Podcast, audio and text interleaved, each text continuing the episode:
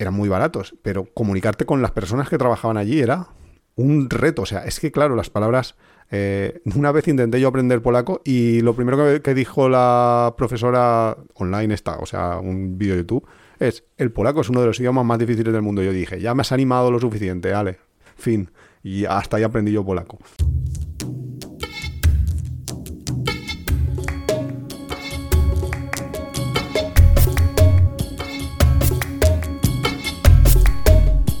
Hola, bienvenidos a Tiempo de Viajes. Somos Iván y Nuria y este es el capítulo 19, De la cuarta temporada. que poco a poco, pero vamos avanzando, ¿eh? Ya, eh, verdad que, joder, yo lo ¿Para pienso así. ayer? Sí, la verdad es que. Luego dices 19 semanas desde después de verano. Y no vas a preguntar eso de ¿y de qué hablamos hoy? Porque hoy sí que el título del Siempre. capítulo sí que lo deja un poco así como ¿mm? de qué van a hablar Es esta que gente. siempre es eso de, como puedes ver por el título del podcast, Ya, pero el de hoy, segundos viajes. Es ¿Esto que de qué es? en ¿De realidad, qué va? Claro, en realidad yo quiero hablar, o ah, bueno, quiero hablar. Hoy he venido a hablar de mi tema. no, pero como una reflexión de como que nada es igual la segunda vez. Que hay un dicho popular para eso, ¿no? De hecho, Eh, segundas veces nunca fueron buenas. nunca fueron pero tampoco buenas, tiene por qué ser segunda vez nunca fue buena. Ya, veces, por ejemplo, yo que sé, en un restaurante a veces vuelves, Y primero lo descubres. Claro, el primer día dije, "Mm", y el segundo dije, ah, bueno, tampoco era tan malo. Pero no, todo al revés, o te ha encantado, te ha encantado y la segunda vez vas no y te te, gusta, te gusta, claro. te gusta. No. Ah, la, que- la primera te gusta por solo ejemplo, poquito. Un, un libro, no. A ver. Que no por ser la segunda vez tiene que ser malo. Un libro sí. O sea, sí, no es que sea malo, pero no es la misma sensación Uy. la primera vez que la segunda. Ya, pero a veces es para, para bien. ¿Sí? Sí, a veces te puede llegar a pasar de un libro que dices, me lo leído una primera ya, vez porque a lo mejor no estás en tu momento vital, ¿no? y la segunda dices, otra, pues yo que este libro tal, Sí, pero eso mismo también pasa en viajes. sí, claro. Pero eso. que hay libros de, jo, me encantaría poder descubrirlos por primera vez. Que eso Lo que tenemos un que- capítulo de eso, viajes que nos gustaría volver a, a vivir por primera vez, porque por segunda vez puedes vivirlo todo. O por Claro, tercera claro, o por por N, N por- Pero por primera vez, solo la primera vez. Ay, ¿sabes qué me ha recordado? No. Me parece como súper curioso que seguro que todos los que nos están oyendo y son viajeros les ha pasado. Que, por ejemplo, cuando has dicho, ah, puedes ir la segunda vez y que te parezca bien, pero ya no es igual que la primera vez. Y yo he pensado, por ejemplo, en Ubud, ¿no? En Bali. Y he pensado, es que es súper raro porque hablo con gente que ha ido a Ubud y ha ido a los mismos restaurantes. Que dices, Claro. ¿pero cómo encuentras eso? O sea, Claro. No, a veces simplemente porque están justo en la zona turística, un restaurante que esté muy en la zona turística. Otras veces porque hay recomendaciones también que al final. Sí, pero hay a veces son cositas que- como pequeñas. O yo qué sé, que de Sí. pronto me pongo a hablar de una heladería de no sé dónde y otra persona también ha ido. Que dices, ostras, Sí, Qué casualidad del mundo que e- todos los Pero es justo por eso, porque viajeros van al mismo sitio. eso a mí me ha pasado, eh, porque claro, nosotros el blog de Apeadero eh, lo, lo lanzamos eh, pues hace casi 20 años. Hace casi 20 años, Nuria se ríe. Tiene casi 20 años y ya está. Pues si fuera un hijo ya lo tendríamos criado. La cosa Bueno. que hace 20 años, bueno ya, viviendo en casa eso sin duda, pero casi criado, hombre, a ver, más ya no va a crecer mucho más, ¿no? Alto, lo tendríamos alto. Alto. La cosa que eh, cuando salió Apeadero, Apeadero era de los pocos blogs de viajes que había. Había muchos, pero, ni de no. broma la cantidad que hay hoy en día. Hoy en día es hasta... Yo el otro día lo pensaba. Qué difícil sería hoy si tienes que... vas a hacer un blog de viajes y, tienes que elegir un nombre. Porque es que está... eh, me mola viajar, los viajes me molan. eh, eh, dices, ostras, habéis hecho todas las combinaciones con dos o tres palabras que puedan haber para viajes. Pero bueno, la cuestión, que en aquel momento, Apeadero cubría pues era un blog modesto, que tampoco es que tuviera infinitos seguidores, pero cubría ciertos viajes que no existían nada en castellano. Por ejemplo, nosotros fuimos los primeros que publicamos algo sobre cómo viajar por libre en Kenia, cómo montarte un safari. Es Y- que nadie se montaba safaris por libre. No sé si ahora se lo monta mucha gente, pero es que en aquel entonces. No, en aquel momento era muy difícil de encontrar algo así, ¿no? Entonces la cuestión es que eh, cubriendo ese espacio, luego me di cuenta de que muchísima gente acabó yendo a las mismas agencias que nosotros. ¿Por qué? Porque nosotros contábamos dónde estaba esta agencia, dónde estaba este sitio, etcétera, etcétera. Con lo cual, eh, pues teníamos una cierta influencia. O sea, siempre tienes una poca influencia. Hoy en día está Éramos influenciadores de los años 2000. de los 2000. Hoy en día, eh, claro, obviamente también hay influencers muy grandes ahora mismo ya que tienen millones y millones de seguidores en YouTube y cosas de esas que esos evidentemente cuando dicen algo pues se puede quedar ahí en como... ya le voy es a este como- barecito, ¿no? Sí, como un poco flotando en el subconsciente de la gente. Entonces, cuando ya vas a Bali, que dices tú, pues he ido a una heladería en Bali en concreto, pues justo la gente recuerda o pasa por la puerta y dice, uy, la heladería, bla, bla, bla, me suena a mí que era buena. Pues a lo mejor simplemente es porque te lo han dado subliminalmente ahí algún influencer en algún momento, etcétera, etcétera. Con lo cual, yo creo que eso es lo que pasa. Por eso coincidimos muchas veces en determinados viajes, en determinados sitios, restaurantes, cafeterías, lo que sea, de haber ido mucha gente que ha viajado, que curiosamente casi siempre suelen ser de la misma cultura que tú. Por eso digo yo que debe de tener un poquito de sentido todo, todo esto. Entonces, ¿hoy de qué vamos a hablar? Hoy el capítulo viene a raíz de una cosa que nos ha pasado estas navidades. Estas navidades eh, hemos regresado a un sitio que nosotros ya en el podcast Es que os todo el mundo nos habíamos pregunta, recomendado en todo el mundo pasado. nos pregunta, ¿pero qué habéis hecho de vacaciones en Navidad? Ya, Y nosotros hemos dicho, vamos a contarlo en el podcast porque ya hemos contado esta historia que 200 contarlo. veces. Así que Sí. para los amigos que todavía no hemos visto en este año, que tenemos amigos ganas. y oyentes que también nos habéis escrito. Presentarnos Sí, ahí. sí, pero que Pues sabemos que ahora, si quedamos con alguien, nos lo va a volver a preguntar, pues ya diremos, mira, te remitimos al podcast, Nos ahorramos faena. una hora Sí, y vamos a la faena. No, pero. Estamos muy productivos. El tema de hoy, básicamente, es que nosotros volvimos a Chocholou, que es un, pues, un destino típico de los polacos de invierno, de ir a esquiar, de ir a tirarse en trineo o solo a ver la nieve. Cualquier... Un valle en la cordillera del Tatra. Sí, en el lado de los Que eso Tatras me- queda en Polonia. Me lo he leído en una... En una parada de metro, Sí, Nuria, no, de- autobús. De autobús, eso. Una parada de metro, no una de autobús. el póster. Sí, que, que estaba justo enfrente de la casa donde nos alojamos. Pero bueno, la cuestión, aquí resumiendo, es, nosotros volvimos a las termas de Chocholowski, que, se, que están allí en Chocholou, y nosotros os habíamos ya recomendado cuando hablamos de lo de las termas y, y sobre todo en un capítulo de lujos, exacto, os habíamos dicho, esa es la experiencia más de lujo que hemos tenido, que no Eh, Esa sé era qué, tu que sé percepción también. Yo tampoco tenía la percepción de que era mi experiencia más lujosa vital. Yo en aquel momento sí. Lo que pasa es que ah, hemos vuelto y hemos dicho, ostras, que no están de lujo. A ver, que está bien, ¿eh? Está muy, muy, muy bien. A ver, está top. Pero, se Pero ha no en- de lujo. pero ha cambiado, se ha encarecido. Ahora, eh, algunas cositas que tenían ahí que eran muy de lujo, que era que cuando acababas una sesión de sauna, te venían y te daban ahí como un chupito de, Un granizado. de era. granizado, sí. Pero que era pequeñito en realidad, pero que era una tontería, pero que era un detalle. Como que te daban ahí unas buenas toallas y no tenías ahí que, ni que llevarte. Te daban un albornoz. Ahora eso te daban toallas.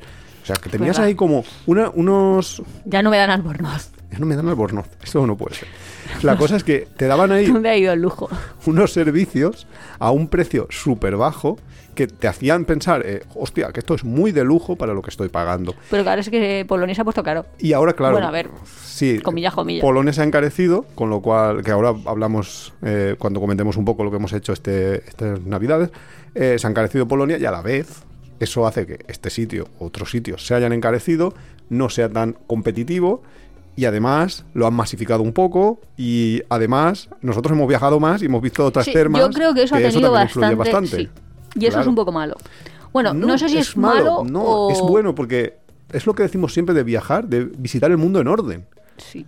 Porque si tú vas al top, te, te subes al Everest, en el primer viaje que haces, luego no vas a poderte subir al A una Teide. montañita, ya. Porque es que te vas a decir, esta chorrada que es. Entonces, pues eso es un poco lo que el hilo del capítulo. Iván, ¿y cómo quieres organizarlo? ¿Contamos las navidades o contamos porque Venga, vamos al grano. nuevas experiencias de lujo hacen que el lujo sea menos lujo? Vamos primero a lo de las navidades por si hay algún amigo al que le hemos remitido a este Ah, podcast es que no verdad, tenga verdad, que, esperar hasta el final, ¿no? Sí, porque nosotros somos de hacemos una intro de 10 minutos. Ya, y creamos aquí un hype. No, pero. A ver, Navidades, pues muy bien. Nos hemos ido. Teníamos de Home Exchange un Ostras, Navidades ya intercambio. me parece lejos, ¿eh? Ya, es que suena ahí. Teníamos un intercambio recíproco no simultáneo. Que traducido es: alguien se vino a nuestra casa en verano, una familia se vino en verano a nuestra casa y nosotros teníamos eh, la opción, porque en realidad les dijimos: Mira, es que no sabemos si vamos a ir a, Si sale a- bien, bien, y si ahí pues en nada. Navidad o no. Y entonces teníamos la opción de ir en Navidades a, a su casa. Y al final sí que hemos ido. Hemos, eh, fuimos, volamos a- desde Valencia a Berlín, tuvimos un par de días en Berlín y luego nos fuimos directamente a su casa que estaba en Lübeck. Lübeck.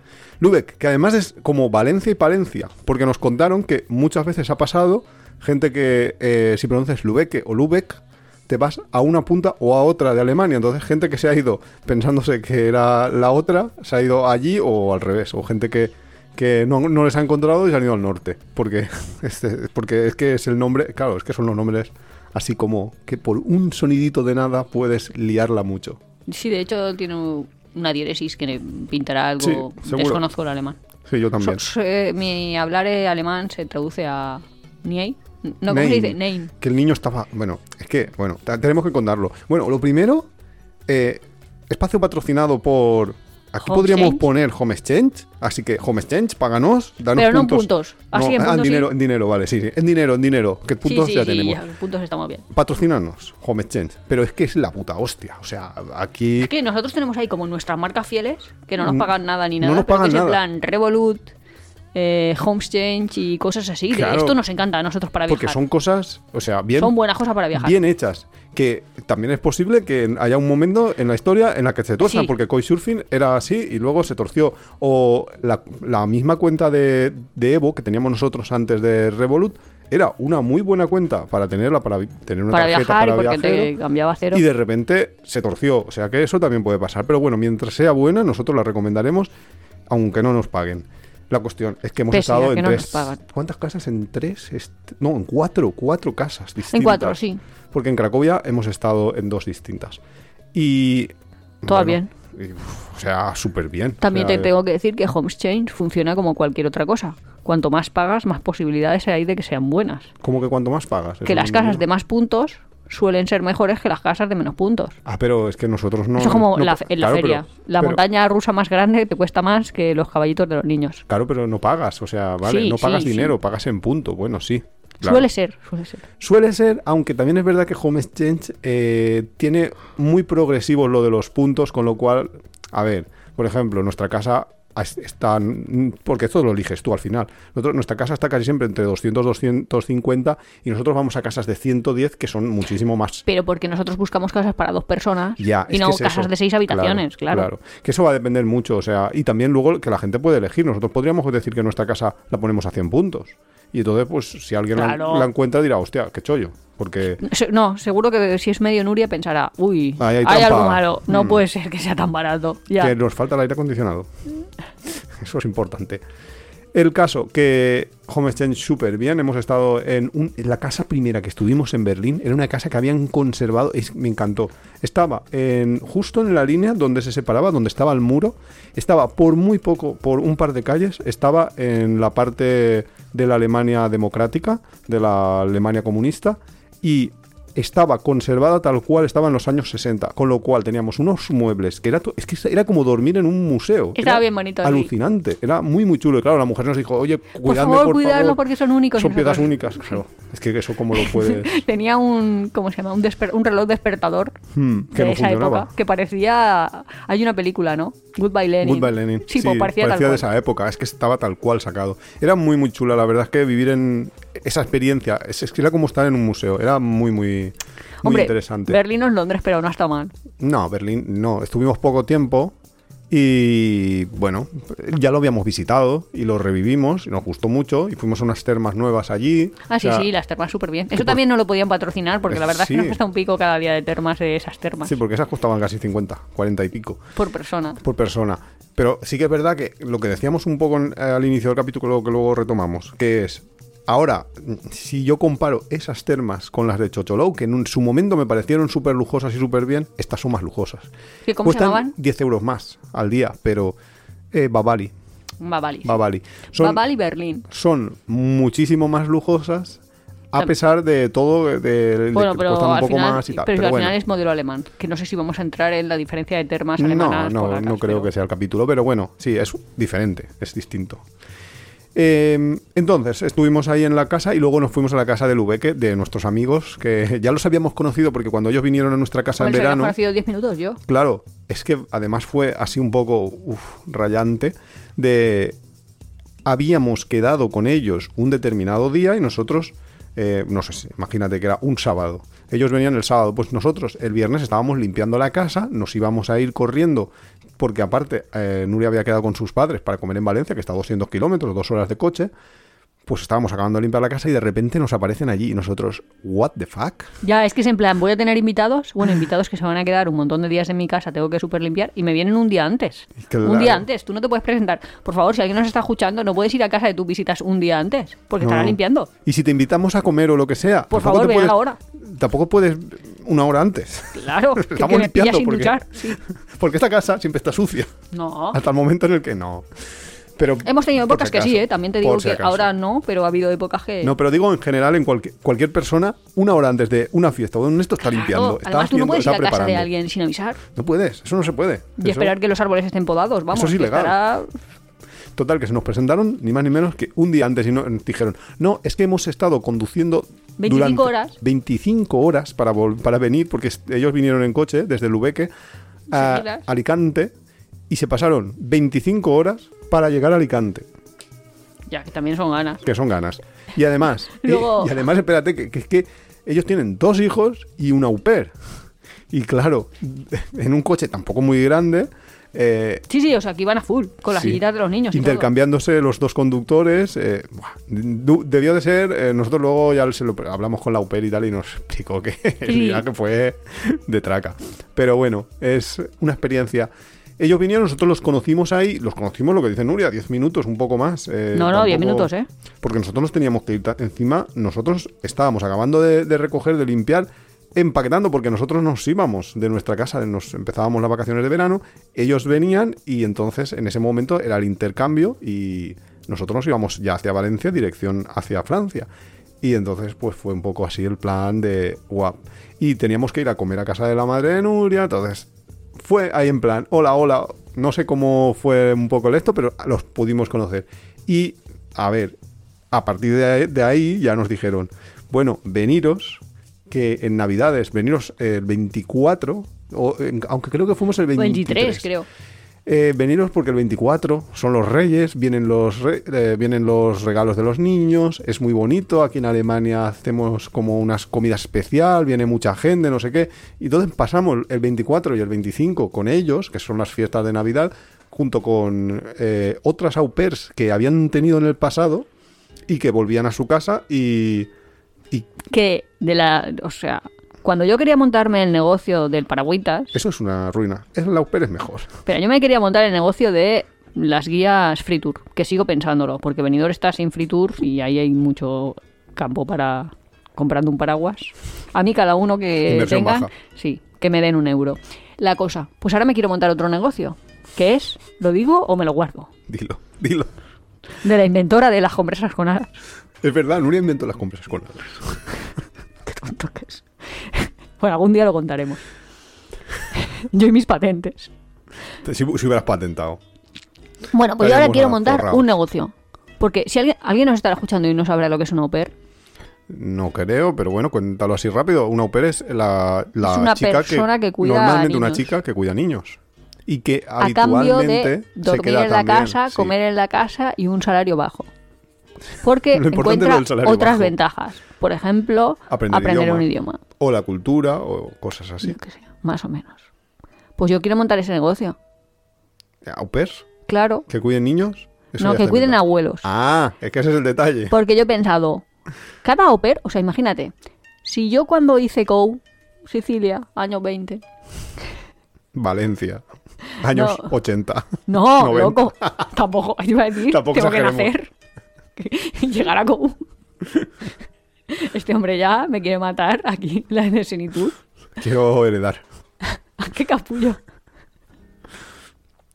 Entonces, ¿qué pasó en...? No, pues que mucha gente se iba a Inglaterra. Yo me fui también a estudiar inglés, pero había gente que se iba a ir a trabajar de au pair. Pero es que tú eras una española y querías ir a trabajar de au pair y tenías que pagarle a la agencia de au pairs para que te buscaran una casa, se supone que una buena casa, donde fueras a estar bien y allí pudieras cuidar a los niños. Cuando has dicho una buena casa, yo me he imaginado una casa donde no te fustiguen, por favor, por las noches. Pues casi, casi. Madre Pues tenías que pagarle a la agencia y tenías que pagarle bastante, ¿eh? El esclavismo. Pero como 50.000 pesetas le tenías que pagar de aquella época.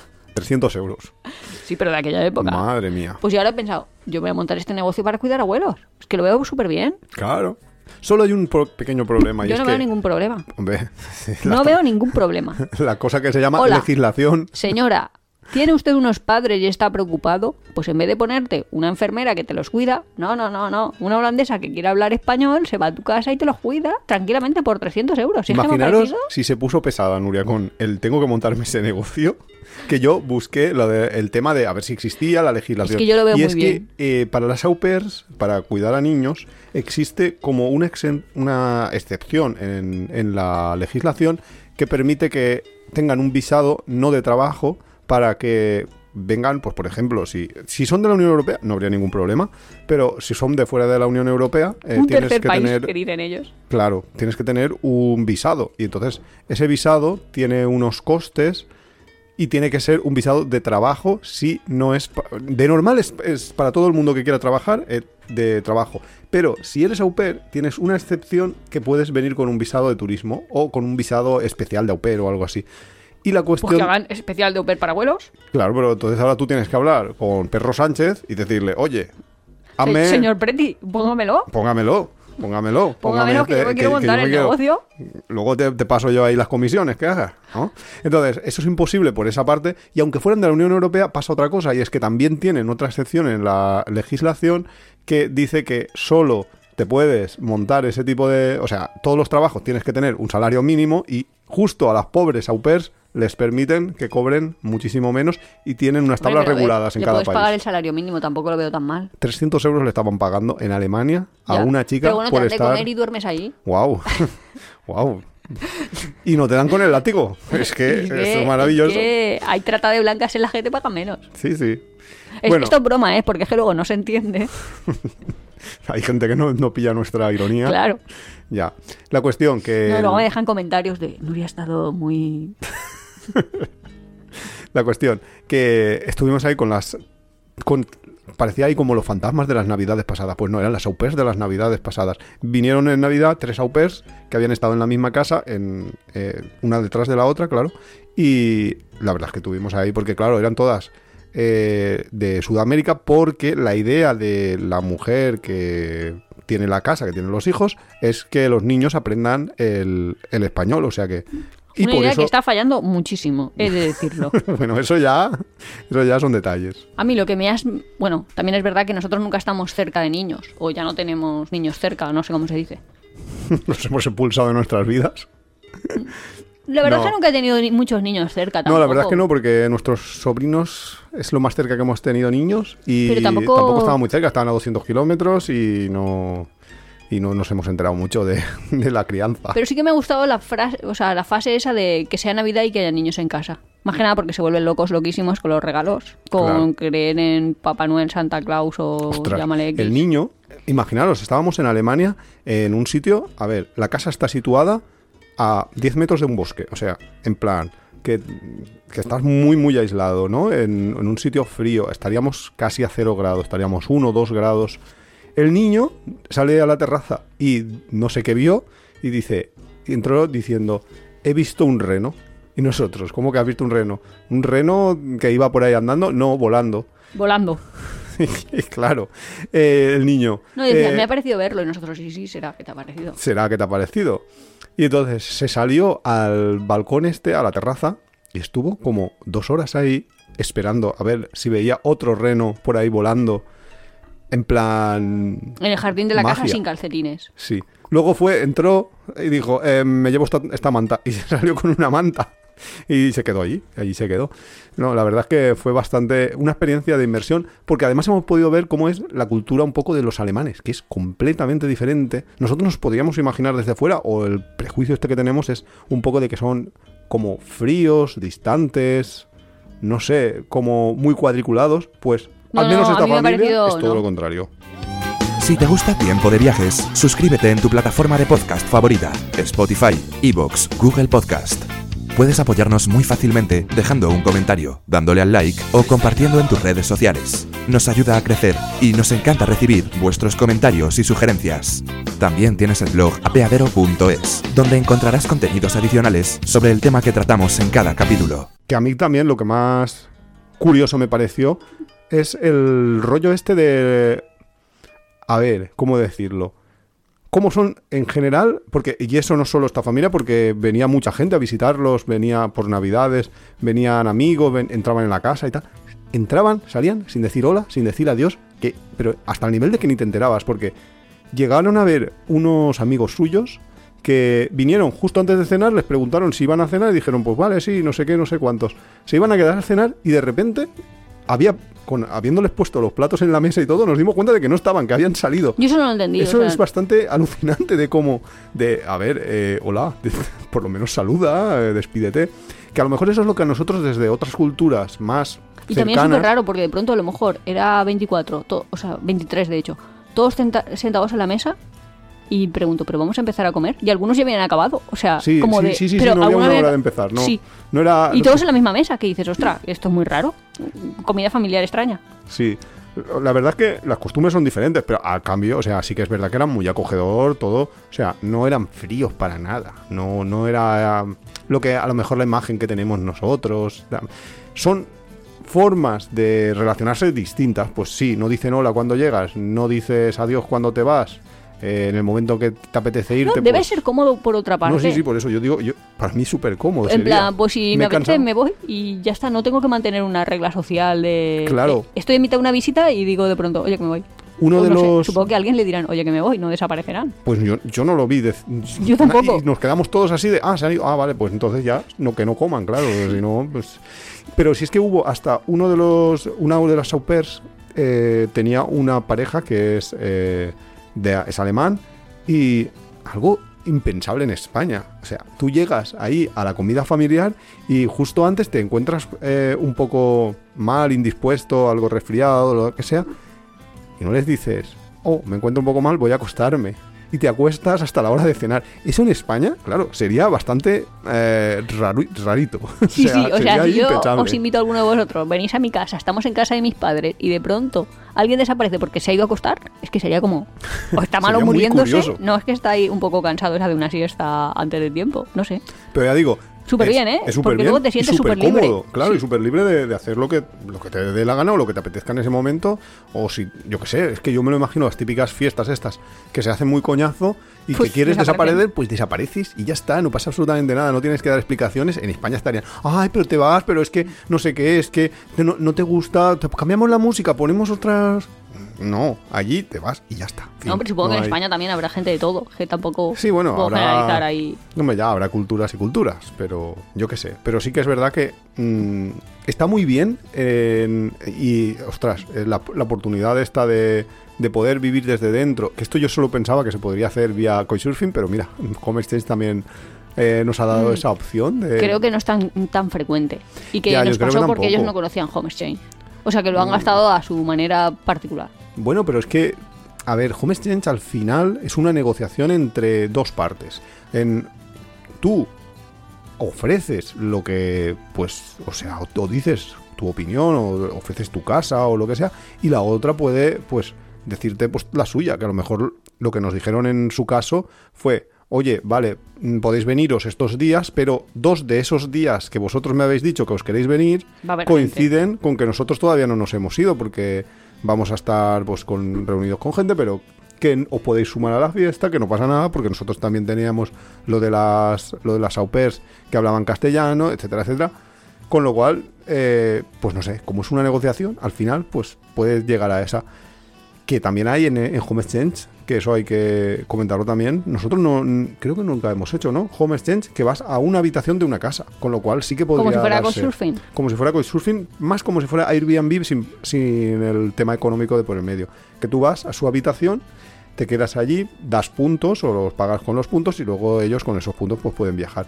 Nosotros eso no lo hemos hecho, pero también existe esa posibilidad, con lo cual ahí sí que puedes tener un poco más esa relación de, no sé, de tipo Couchsurfing. Que por cierto, la casa que fuimos en Cracovia, el propietario, nosotros estuvimos como en un semisótano, que habían construido ahí una casita, además súper nueva y todo súper bien, y él vivía en la planta de arriba, con lo cual sí que no llegamos, sí. nosotros no llegamos a tener mucho contacto porque solo lo vimos al principio, el primer momento, pero podríamos haber tenido más relación. Hombre, pero tampoco puedes ir ahí y llamar a la puerta. No. Y decir, hola, vengo aquí a hablar un rato. No, no, no me refiero a eso, pero imagínate que eh, en un momento dado pues nos hubieran invitado a comer, que eso podría pasar. El año pasado Con cuando... Home Change. ¿Cómo? Con HomeSense, sí. Ya, el año pasado en el Polonia año sí que pasado hablamos con uno. en Polonia, eh, en Grovla, sí que tuvimos esa oportunidad porque eh, esta persona era más o menos el mismo caso. No vivía justo encima, pero vivía en la finca de al lado y nos dijo, oye, quedamos a La comer. finca es el edificio. Y charlamos y tal, el edificio. Sí, claro, finca es el edificio. Bueno, total, que sí que llegamos a quedar, o sea, podía haber pasado, sí que podíamos haber llegado. De hecho, el año pasado este chico nos dijo, oye, podemos organizar un viaje para ir a la montaña, a la nieve. Lo que pasa es que nosotros nos pusimos malos, o no sé qué nos pasó. Nos cogimos COVID. ¿Pillamos el COVID el año pasado? No, no, ese no fue. ¿Sí? Ah, pues pillamos el COVID, no sé. Bueno, y además de estar en las casas, que parece que estemos aquí contando vacaciones de Navidad en las No, en, casas. en Berlín hicimos muchas cosas y en y Lübeck vamos ahí de museos y cosas así. Muchas cosas hicimos, pero... Hombre, muchas tampoco, ¿eh? Porque Iván es de termas. Ah, bueno, capítulo fuimos- especial para Fuimos a muchas termas A, también. a muchas, muchas. Sí, eso sí. Pero que la cuestión es que sí que, claro, visitamos un montón de sitios, pillamos un coche de alquiler que... Eso ese, es otro, ese es otro capítulo y otra historia que también es interesante, porque ¿qué nos pasó? Nosotros teníamos, eh, cuando reservamos el vuelo a Berlín, teníamos la opción de pillar un coche, un coche pequeñito, no me acuerdo, no me preguntéis la marca, pero un coche pequeñito por 250 euros, no, 125 euros por semana nos costaba. ¿Vale? Entonces, por 125 euros por semana nos parecía un buen precio, a mí me pareció un buen precio, pero Nuria no le pareció tan buen precio, no sé qué, por si no vamos, por si al final, porque claro, no sabíamos todavía Claro. si íbamos a ir a la casa de, de Lubeque. Entonces, no lo pillamos en ese momento, eh, empezó, o sea, pasó un tiempo, tal, empezó a subir la cosa y cuando tiramos a buscar el mismo coche en Berlín, claro, habían subido un montonazo, porque en Berlín hay mucha gente que, como en Barcelona, en Madrid, en grandes ciudades, que no tiene coche. Y entonces cuando llegan Navidades, que eran nuestras fechas, claro, se lo alquilan y entonces se, ag- se agota todo lo barato. ¿Qué pasó? Que valían 500 y pico euros. Entonces dijimos, 500 y pico euros por ahí no paso. Pero en el transporte público, en, aunque nos contaron... Yo iba a decir, eso es otra, que yo fui a Alemania porque Iván me había dicho. No, yo Iván, Iván lo creía, ¿eh? Sí, Firmemente. sí, pero tú me habías dicho, pagas 50 euros al mes y vas a hacer lo que quieras. Y yo dije, uff, qué maravilla, porque me paso ahí el rato, paga 3 euros por este metro, paga 3 euros por este otro, paga un tranvía dos no sé cuánto, y al final me agobio. Que en Holanda el año pasado también nos pasó y nos gastamos un montón. En como transporte, 200 y sí, es de pico lo- de la solo en, tranvías.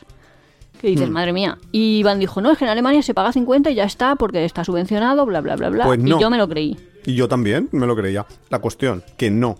Solo los trenes regionales, con lo cual, para llegar al Ubeque me costaba dos días. Porque no había combinaciones posibles. Porque, claro, un tren regional, aparte de lo lento que vaya, tardas, pues, eh, a lo mejor llegas a una parada y tienes que esperar 6, 7 horas hasta que salga el siguiente tren. Con lo cual tardábamos como dos días en llegar. Era imposible con trenes regionales. Teníamos que pagar los ICE y los ICE son hiper mega caros en Alemania. Con lo cual al final dijimos el coche alquilado. No había coches porque costaban 500 y pico de euros. Y buscando, buscando, buscando, encontré una solución que es una app que un día tenemos que hacer un capítulo sobre apps para viajar y, y demás, que se llama Get Around, que es un préstamo de coches entre particulares. Es una especie de Airbnb de los coches. Con lo cual, tú eh, ofertas tu coche, bueno, una persona oferta su coche, eh, en plan, pues mi coche cuesta tanto dinero, eh, tantos euros al día. Y otra persona que está buscando coche, pues dice, pues yo quiero tu coche, tal. Llegáis a un acuerdo, si los dos, Si las match. dos partes, claro, si las dos partes les parece bien lo que hay, pues pagas y ya está. Y, tienes el alquiler.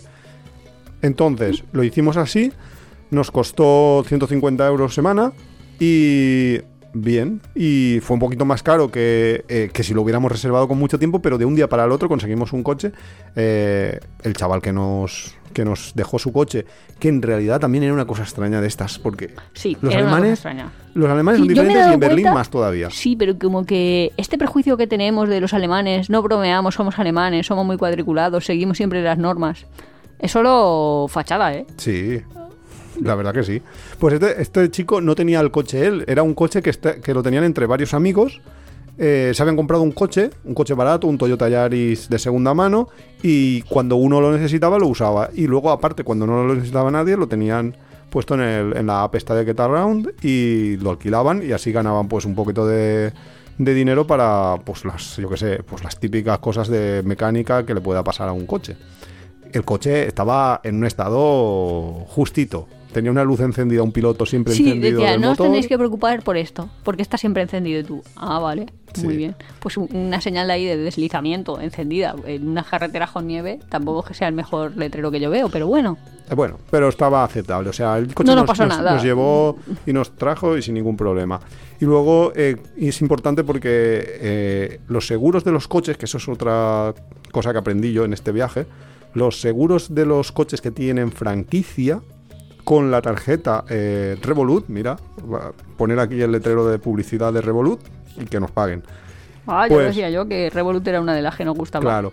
Con, con nuestro plan, que nosotros tenemos el plan metal, que pagas, tienes que pagar mensualmente o anualmente una tasa, pero ya te incluye un seguro que te devolverán el- la fianza esta, la, la franquicia, perdón, de si tienes un accidente. O sea, en plan, esta creo que eran 700 euros si tenías un problema. Entonces, si tú tienes un accidente o lo que sea, el Revolut te devuelve 700 euros que tú habrás tenido que pagar de franquicia por ese accidente. Con lo cual, estás al final cubierto y no tienes que comprar un seguro, que esos sí que son carísimos, de por N días que tengas, que, vayas a usar el coche. Con lo cual, muy bien, eh, tuvimos esas dos experiencias nuevas, la del préstamo entre particulares de coches y vivir con una familia alemana. Y luego ya eh, acabamos ya nuestras vacaciones pillando un vuelo hiper barato, porque como teníamos que volver a Berlín para devolver el coche, dijimos, ¿a dónde salen vuelos baratos a Y que Berlín? luego nos conecte y que luego nos a casa. conecte. Y Entonces encontramos a, Cracovia. A, Palo- a Polonia. Claro, a Polonia porque Porque siempre vamos a Polonia. Y porque es que nos molan más los las saunas de Polonia, las ceremonias, no las saunas, las ceremonias de las saunas de Polonia son muy especiales, son No, pero es muy verdad que brutales. llevamos un montón de años siempre yendo a Polonia. Sí, yo lo pienso como de. mm, tres o cuatro años volviendo a Polonia, que este es el tema de este podcast de Segundas segunda- veces. segundas veces, segundos viajes. Es que Polonia cambia muy rápido, o por lo menos ha cambiado muy rápido. No sé si por la guerra de Ucrania, por su régimen político o por qué. En el Dicen, yo sí que había leído que era el país que había- más había inflacionado de toda Europa. Justo. En el puente de, de la Constitución, creo que fue, unos amigos justo se fueron a Polonia y nos dijeron pues que, que les había parecido, era, esa es su primera vez, que les había parecido súper caro. Que, nosotros, chicos, y Polonia es súper barato. Claro, nuestra primera vez en Polonia. Fue antes de la vuelta al mundo. Ya, esto hace ya muchos años. Esto Eh, ya, No, era diciembre 16. Pues, eh, no sé si era en diciembre del 16, eh, cuando... No, en diciembre del 16 no era, era antes. Eh, Ah, la primera vez. la primera vez. Vale, Nos, sí. nos Era antes. pasamos un mes Imagínate por que era 300 abril euros. del, do- del 12. 300 euros eh, en equivalencia era lo que te po- podía costar un mes. O sea, cada día de estancia eran como 10 euros, con alojamiento, con comida, con Ya, es transporte. que los hostels valían todo. cinco. Sí, con hostels 5 eh, o menos. íbamos. O menos, o menos. Dependía Claro, pero tampoco, de... tampoco íbamos al peor. Claro, porque ya que podías elegir. También era verdad que esa Pascua que fuimos nosotros por primera vez a, a todo, o sea, porque ahí sí que visitamos un poquito todo Polonia, que nos subimos a Gdansk y todo eh, al norte y luego visitamos el sur, o sea, hicimos ahí como el super, éramos ahí, ahí nos molaba ahí lo de hacer tics, de cuando más... No, pero íbamos en tren, era como de ibas para arriba y para abajo. Sí, pero sí que es cierto que no encontrábamos a casi gente. Había muy, muy pocos viajeros, había poca gente que fuera en aquella época, en aquel momento a Polonia. Y hoy en día al revés. Ahora, en pleno diciembre, en pleno, sí, enero ya, estaban bastantes, había muchos turismo, turistas, turistas, en, sí. en Cracovia y todo. Había los free tours estos típicos de que te enseñan la ciudad estaban bastante llenos. Había un free tour que habría unas 30 personas en inglés, eso sí, pero que quiero decir que no es o sea, se ha convertido en un país receptor de turismo y eso supongo que también ha ayudado junto a estar al lado de Alemania porque cuando conducíamos por Alemania una de las cosas que nos llamaba más la atención era que casi todos los camiones eran polacos, matrícula polaca. Los coches no, pero los camiones eh, supongo yo que será Pues llevarían más... su mm, mercancía. Claro, será más barato y, y cruzaban mercancía ahí en plan camión. Bueno, a- será más barato para un capítulo entero, ¿eh? bueno, no sé, eso me da igual. Pero había muchos, muchos camiones de, con matrícula de Polonia en, en Alemania. Supongo yo que esa, entre la potenciación del turismo, la cercanía con Alemania y algún otros factores que pueda haber por ahí, ha, ha hecho que... Hombre, y la bueno, y la guerra de Ucrania, es verdad, que, que la tienen justo, que ellos tienen frontera con Ucrania. Todos esos factores juntitos han hecho que les suba mogollón el, eh, la inflación, los precios, porque los salarios apenas les han subido. Porque Pero los precios han las- subido muchísimo, ¿eh? Sí, pero que lo de los salarios era una de las cosas que nos preguntábamos, que decíamos, pero esta gente cómo Sí, puede de hecho vivir. pensamos, de- es que no se les ve como pasando hambre. No, no decir. no, claro. Ah, es que otra cosa, eh, yo, lo, Nuria siempre lo dice, yo, si fuera un mendigo o un homeless, Yo me voy a venir.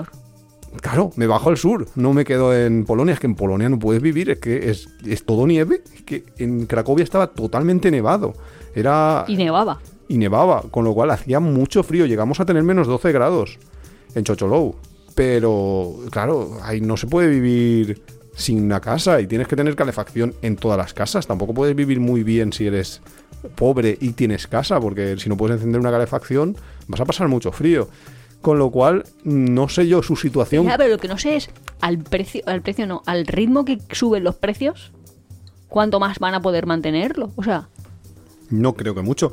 Que a lo mejor voy el año que viene en Navidades y ya me parece carísimo Polonia. Me voy a girar a Suiza más barato. Pues es que es posible que lleguemos a ese punto, porque es que es una puñetera locura.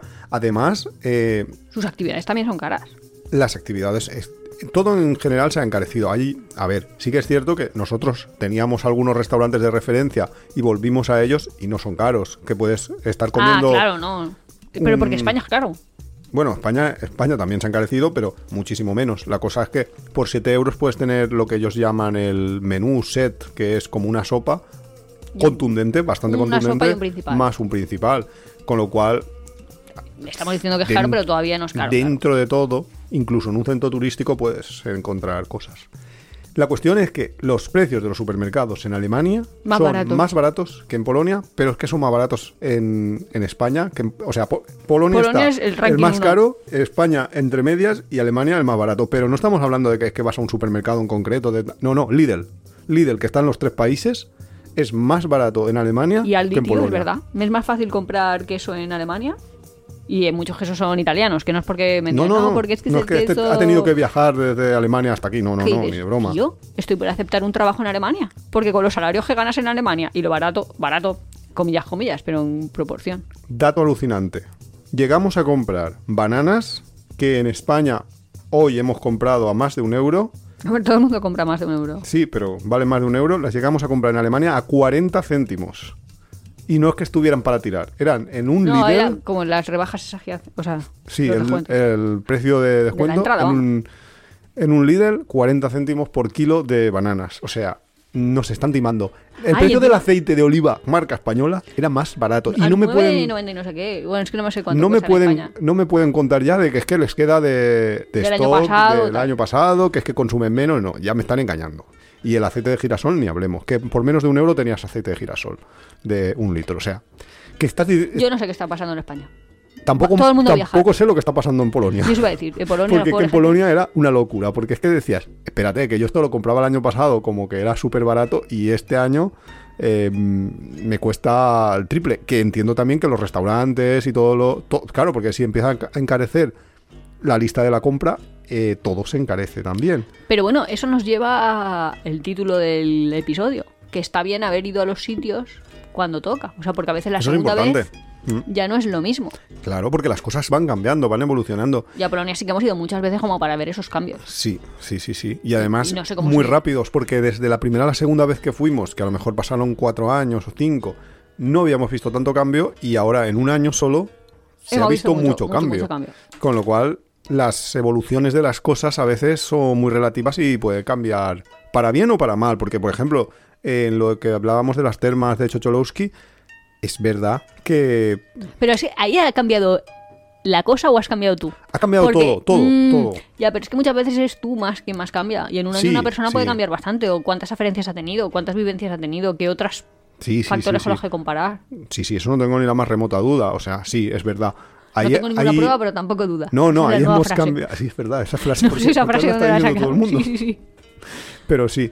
eh, es verdad que eh, las cosas han cambiado porque han cambiado el precio, han bajado el nivel de lujito, etcétera, etcétera, pero también hemos cambiado nosotros. ¿eh? Lo que decíamos un poco de hemos visitado más, hemos visto otras termas, hemos visto otras opciones y hemos dicho, "Mm, pues no eran, no eran tanto como lo recordábamos o como lo pensábamos, lo cual también está bien, porque a veces hay que poner las cosas sobre la realidad, no, no vivir solo de- del recuerdo de... Claro, y por eso, por ejemplo, muchas veces nosotros damos ahí tips o contamos nuestras experiencias de viaje. Claro, y son experiencias y son, subjetivas. sí, aparte de que sean subjetivas, pero basadas en datos, vale.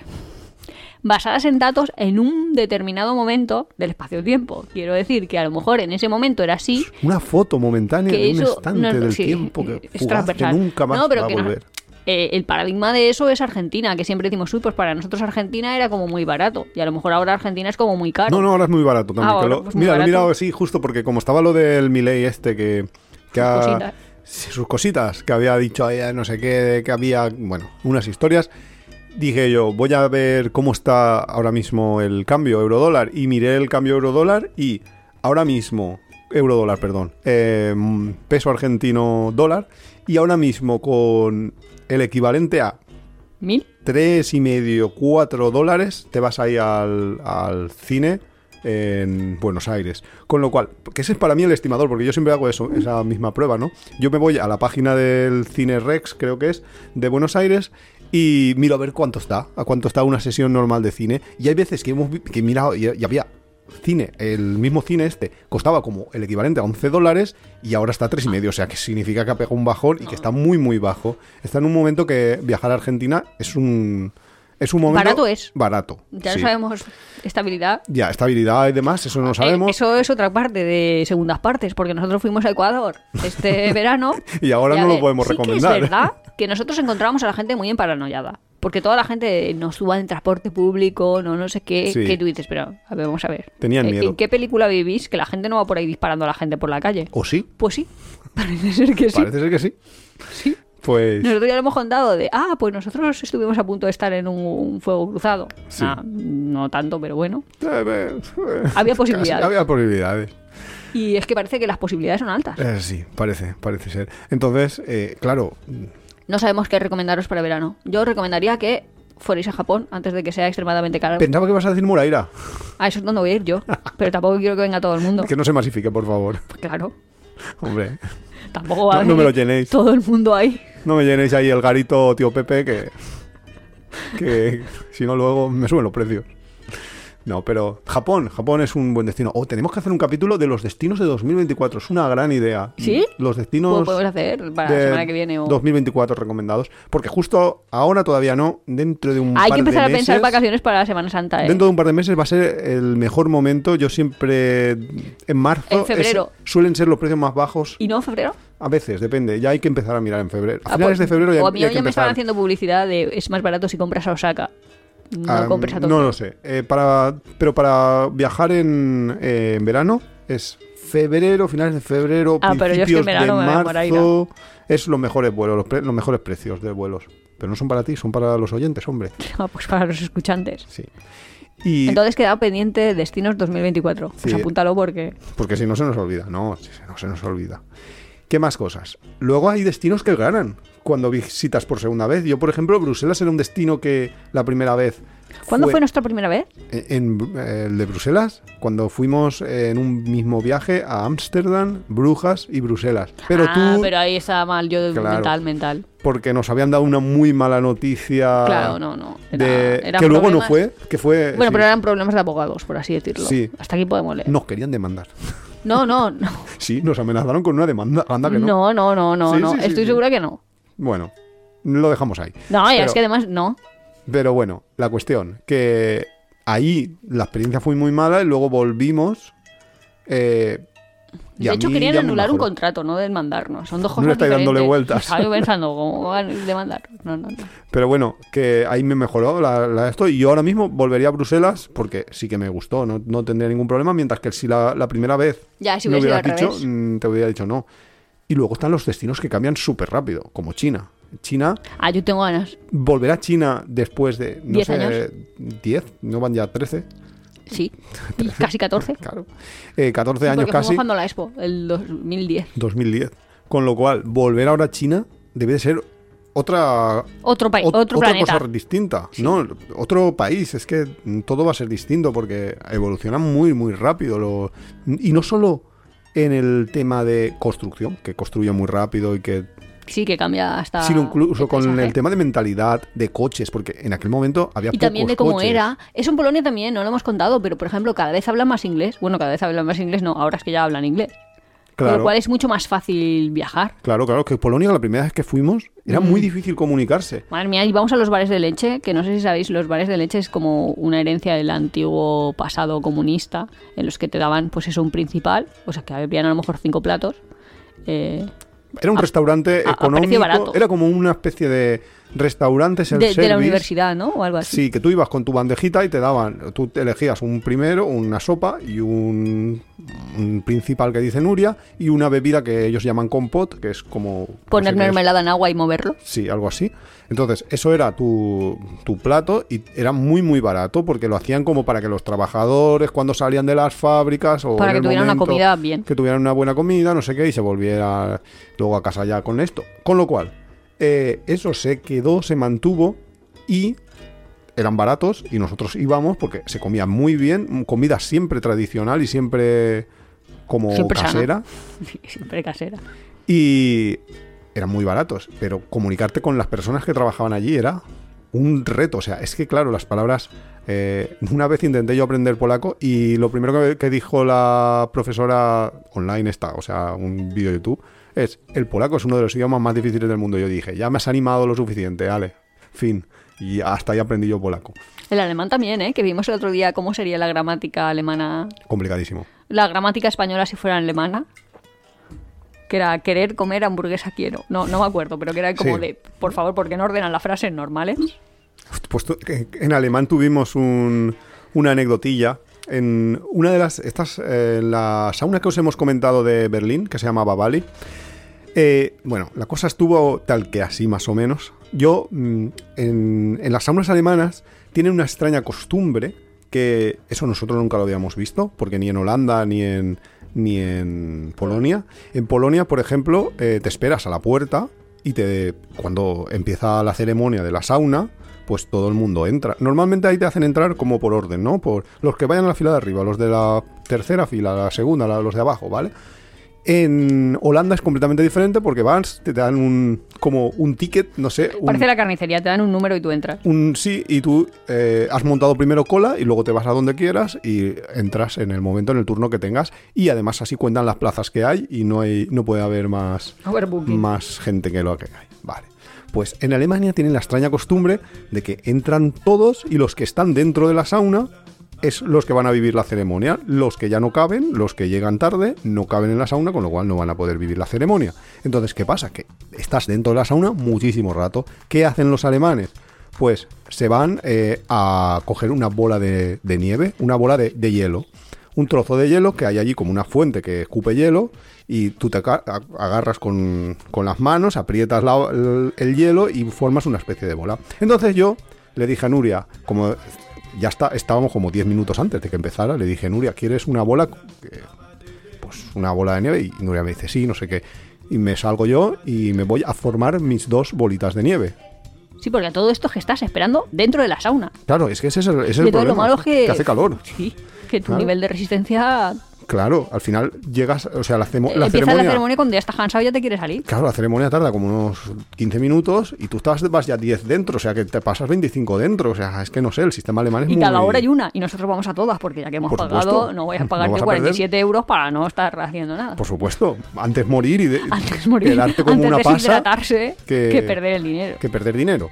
Entonces, yo me salgo y además, claro, en la sauna estás completamente desnudo, te sales desnudo completamente, coges ahí y te vas a la fuente que estaba a unos 20 metros, 30 metros y montas tu bola. Entonces yo eh, fui a la, a la fuente esta y justo después de mí vino un, otra persona de la sauna y me dijo en alemán algo, no sé, me soltó una parrafada y, y sonrió un poco. Entonces yo le miré, le dije ya y me reí, ¿vale? Y el hombre se rió más. Y hasta ahí nuestra conversación y yo me volví a la Claro, sauna. pero es que Iván vino ahí todo feliz. Y yo, "Ya claro. tenido una conversación en alemán. Y yo, sí, ¿cómo era? Y dice, pues nada. Pues nada, y le conté un poco la conversación de que yo le había sonreído y yo dije, es que es muy fácil hablar en alemán. Tú le dices ya, sonríes y ya está, y se acaba, y se acaba ahí el, la conversación y así tenía- ni se tenía dan envidia. cuenta, claro, y ni se dan cuenta de que tú hablas, que no hablas, de que no eres, que no sé qué, que no sé cuántos. Y Nuria ahí que se quedó con eso ahí en la mente. Total, que como os decíamos, que la sauna, estás mucho rato, cuando acabó la sauna, eh, Nuria sale y lo primero que hace es, hay un banco y se tumbó allí en el banco. Normalmente la gente directamente, yo por ejemplo, cuando salimos, nos vamos a las duchas y te duchas allí. Y, y estás duchándote y, y luego ya sí que te tumbas en el banco quizás, ¿no? Pero normalmente cuando alguien se tumba antes de la hora es porque no se siente bien. claro, es Entonces, que yo de hecho me había mareado. Claro, tú te habías mareado un poquito, ¿no? Un poquito, sí. Muy poco. Entonces yo me había ido a las, a las duchas y a la que vuelvo a, a donde estaba Nuria, que eh, yo sabía que estaba ahí un poquito así, que estaba en el banco, me la veo con la sauna master y una enfermera. Y yo, Nuria, ¿qué te ha pasado? Y es que Nuria intentó también la conversación, la sauna master, la vio allí medio tumbada y le soltaría alguna cosa en alemán, le dijo, Nuria, ¿qué te ha pasado? Eh, señora, porque claro, ya no sabe qué es Nuria, eh, ¿estás bien? Y Nuria le miró, le sonrió No, claro, y le yo dijo, creía que ya, había pasado pero es que eso. no le había preguntado si estaba bien, le preguntó, ¿necesitas una enfermera? y Nuria le contestó, ya. La- un, un problema de entendimiento. es que claro, yo ya le dije, sí, sí. Sí, que tú sí. me habías dicho que era muy fácil hablar alemán. Y Era no era tan fácil. fácil hablar alemán. Lo ¿eh? difícil es entenderlo. Sí. Hablarlo. Hablar es fácil. Ya. Name. Ya. No, pero eh, sí, la verdad es que en lo que estamos viendo antes de Polonia eh, hemos mejorado mucho porque sí que hablan mucho, eh, mucho Inglés. Pero en la zona interior de Alemania, cuando estuvimos en Lübeck, mm, hay muchos sitios, porque en algunas termas que fuimos no hablaban las dependientas, la- porque no están acostumbrados tampoco a tener público extranjero y no hablan nada de Claro, inglés. es que supongo que las nada. zonas más turísticas, pues sí, pero si te vas ahí Claro. a la Alemania profunda de Berlín sí, Alemania profunda poco. Pero bueno, luego ahí ya, sí. está el tema de idiomas. Y Pues nada han más. sido las navidades, hemos visto campos de concentración, museitos. Sí, bueno, en Berlín hay un campo de concentración, por cierto, eso también es interesante comentarlo, que cuando la primera vez que fuimos nosotros a Berlín no se promocionaba nada el campo este. No me hagáis pronunciarlo Schacherfacher o algo así. Hay un campo de concentración que se puede visitar con un con- billete ABC de, de las tres zonas de Berlín. Puedes ir desde el centro. Es muy, muy fácil muy rápido. Muy interesante, además es, es muy interesante. A ver, no es Auschwitz, pero es un, Porque es un campo de concentración, no de exterminio. Perdona que ahora que he visitado de no, todos, vale, sé vale. yo ya la diferencia. Vale, vale, no me, no me pegues. Pero también exterminaban en su fase final. Claro, claro, si es que al final se convertían. Pero que bueno, que sí que se puede visitar, es muy interesante y yo lo recomiendo a todo el mundo que vaya para allá. Sí, te cuenta la historia, hay una audioguía, sí, está bien. Las audioguías no sé si eran gratis o no. Pero es no, no, valían dos y medio. Dos y medio. Es que Nuria las cogió de un bote.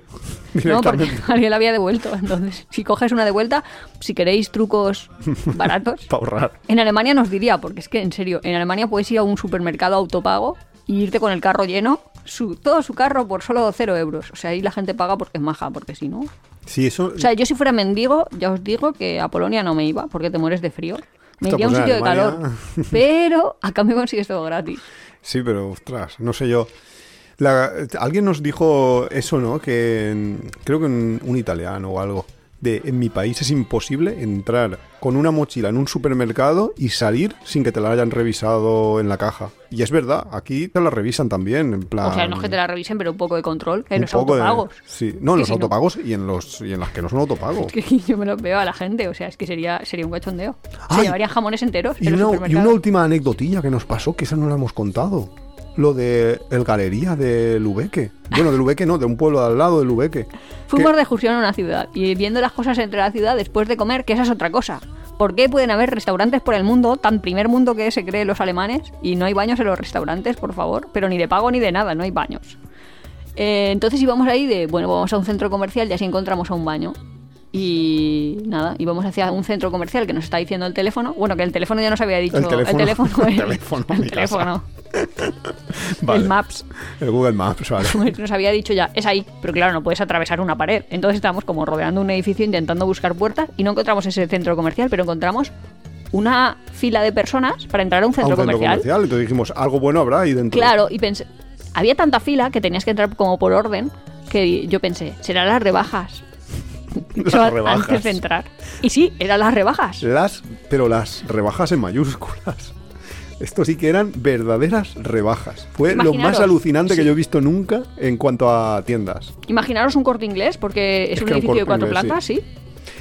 En el que La única se vació en dos horas y media. Ese es como el final de la historia, así contado muy rápido. Así muy rápido. Y luego la intrahistoria. Y ahora, La, era un corte inglés en el sentido de que ven- lo que pasa es que no tenía todas las cosas que tienen en todas las plantas del corte inglés. Por ejemplo, faltaba la parte de electrónica, que eso hubiera sido brutal. era un corte inglés sí, sí, sin Pero ni tenía- cadenas ni ordenadores. Tenía toda la parte de, de ropa, tanto había una planta para hombres, mujeres, niños, zapatería, todo. Una de hogar, Una de hogar. Con de eh, todo como en el corte inglés, que esa era maravillosa. Sí. Y tenía también algunas cosas como de regalos, de juguetes, etcétera, etcétera. Todo eso. Y eh, bueno, zapatería, y deporte, y, una tienda y de depor- deporte, deporte y, una planta entera. Y algo de comida. Ah, sí, vale. comida también. Pues tenían descuentos de 50, 60, 70, 80 y 90%. O sea, era. La gente se brutal. llevaba de todo. O sea, imaginaros ir al corte inglés. Es que se vació en dos horas y media. Eso lo digo yo ya. Nosotros tuvimos la suerte, carambola, de De llegar ahí estar por ahí, sí. Pero ya estaba, Claro. cuando entramos nosotros ya estaba medio vacío, ¿eh? Sí, También sí, que y además veíamos como a la gente correr. Es que parecía un programa de la tele Sí. que yo decía, claro, yo me pasó un poco como en las playas de Croacia, que no lo voy a contar, pero que es ahí de. Tú te estás creyendo que eso es lo normal, pero realmente no es una situación normal. Pues yo me creía que allí sí eran todas las rebajas. Y no, era que iban a cerrar el centro comercial ese y que lo estaban liquidando. Hombre, Nuria luego iba por ahí buscando centros comerciales. Vamos a entrar a este, a ver si ente- también a ver si tienen 90. rebajas. Es que A si claro, 80. habían un yo, claro, como somos lerdos y, y viajero low cost de, ¿cómo se llama? Indigencia viajera. De indigencia viajera. Pues claro, nosotros viajamos en Ryanair. ¿Has visto cómo lo pronuncia en español? Ryanair, No. sin pagar Sin maleta. pagar maleta. Y entonces, claro, no podía comprar nada, pero habían, yo qué sé, típicos bolsos, es que todas las marcas, había de todo. Que sí, que sí. y que- toda la ropa de todas las que era marcas. brutal. No, había Al- gente al que se estaba 80, llevando 90%.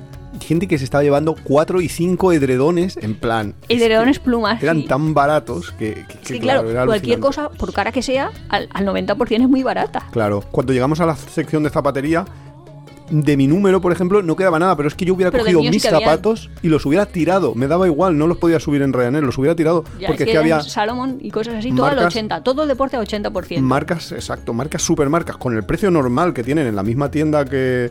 Es que al 80 y al 90% todas las cosas son pagas el baratas. 20, claro, Es que al pagas el- 90% hay que pensar que hay que quitarle un cero al Sí, número. sí, sí. O sea, que una- unos zapatos que te cuesten 200 te cuestan de repente 20. Y todo el mundo ahora nos dice, ¿por qué no comprasteis maletas y las enviasteis y no sé qué? Pues porque teníamos el cochecito ese que tampoco nos cabía Ya. tanta cosa y porque vamos andando a los sitios y porque, y porque era muy llegamos un poco tarde, porque es que si no hubiera sido tan tarde, Hombre, hubieran habido tarde, muchísimas más te cosas. digo yo que se tardó muy poco en vaciar eso, ¿eh? Sí, pero que cuando ya llegamos, es que, a ver, Es que es que en la entrada, no fue justo, solo el llegar, en la fue entrada- llegar, el llegar y el reaccionar. Claro, porque yo creía que era eso el primer día de rebajas, en plan, hemos llegado y son rebajas. Y además que como me cuadraba, porque imagínate, muy probablemente que fuera 2 de enero. Entonces yo, pues es rebajas.